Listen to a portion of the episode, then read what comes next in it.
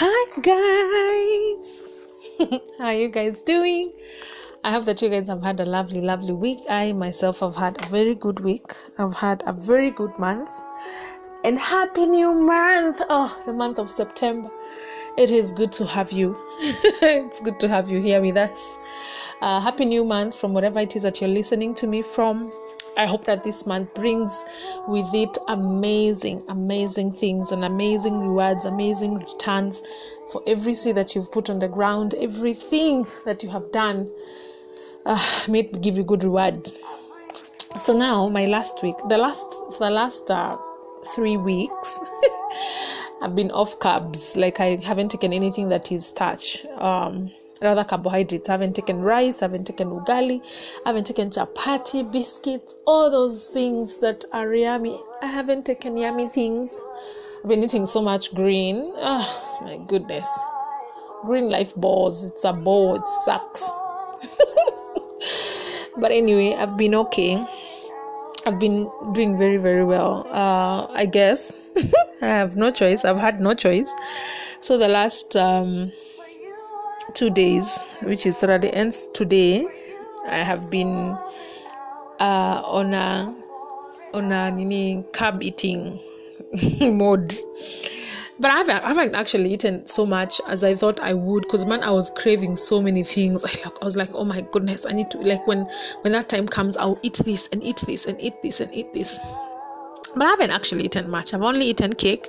I've eaten sweet potatoes. I have eaten a lot of pilau and a lot of chapati. oh gosh, people. So anyway, tomorrow I go back to no carbs. I've given myself two days break. I'm good. Back to soldiering on. But let me tell you about how uh, I got into this. Like the first day, the first few days when I started to do no carbs. So I told my house, my housekeeper, and I told my niece, "You guys, I'm not doing carbs anymore uh, for the next."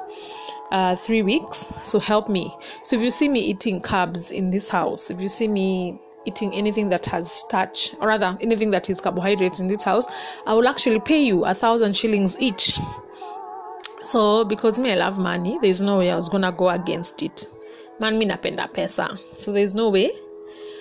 I was going to need I was going to break my own rule. Eh, but I'm telling you, the first day, and I don't think they even do this intentionally, but the first day I came home and they had made this nice mokimo. Oh my goodness, it was smelling so nice. So, so nice. Oh my god, like I could smell even the blue band in it. I could smell onions in it. I could, you know, see it, it looked um, it looked amazing. It smelled amazing. The only thing I didn't do is taste it.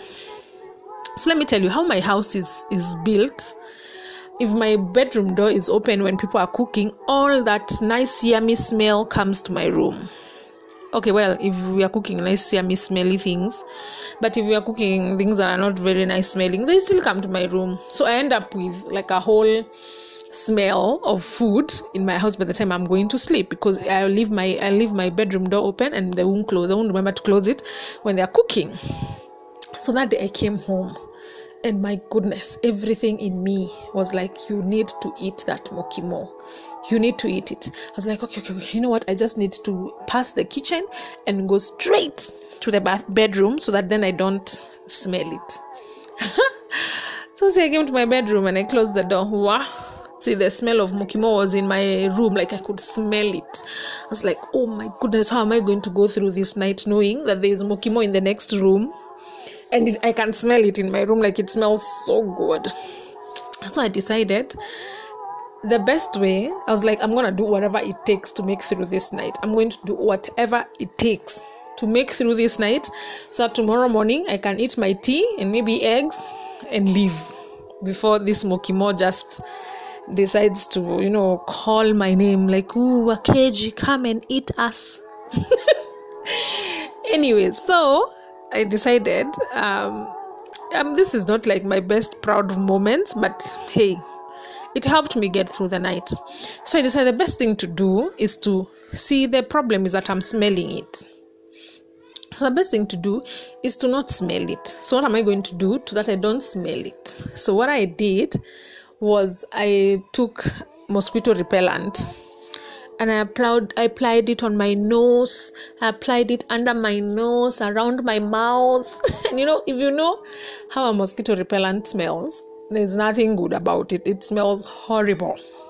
So I applied it on my face, on my under my nose, on my nose, everywhere. So the only thing I could smell was a mosquito repellent, and that worked because I actually fell asleep. The following morning, I had survived the mokimo. I had survived it. I woke up in the morning, took my tea and my eggs, and out. I was like, sometimes I actually literally ran out of my house. I'm like, no, if I stay here, I'm going to eat all the nice things I'm seeing here. Like the other day, they made pancakes, and I was like, oh my goodness, pancakes! Pancakes are like my my everyday best thing to eat. And then they made chapati. Anyway, oh my goodness, it's been such a struggle, but I've decided what I decided whatever it takes to get there. And when I was thinking about it, I was thinking about sometimes the things that we have said with our own mouths that we do or we have committed to do. And sometimes it can be something as simple as you've committed to eat healthy or you've committed to sleep early. You've committed to stop being on social media the first thing you do when you wake up. You've committed to, I don't know, stop having road rage. you have, well, that's a commitment I had to make. You've committed to stop overlapping that's also a commitment i had to make you've committed to to you know exercising and going to the gym daily that is not a commitment i have made but um, I know there are people out there who have committed. There are people who have committed to being better friends. There are people who have committed to being uh, more available uh, to their children and being more present as parents. There are people who have committed to all sorts of things. Do you do whatever it takes to keep that commitment. You do whatever it is that it takes to make sure that you are keeping that um, commitment that you have made. For me my whatever it takes meant applying mosquito repellent on my nose so that i don't smell mokimo so that i don't eat carbs. What does your whatever it takes look like? What does what are you doing to make sure that you are sticking to your commitment and you're actually um, putting the work to the things that you've said you would do. That's my my challenge to you this week. Uh, and I just pray that the Lord would give you grace and that the Lord will show you what to do, what's your what's your whatever it takes, so that you're able to keep the commitment that you have you have vowed to keep. So yeah, have yourself a lovely, lovely week. I am still collecting uh, data about whether to keep doing podcast and videos, but next week I promise you to give you what my decision has been or rather what my decision will be by that time. So yeah thank you so much for listening. Thank you to each and every person who listens to this podcast who sends love who responds. Yani nawapenda i love you guys so very much. So have yourself a lovely week. Bye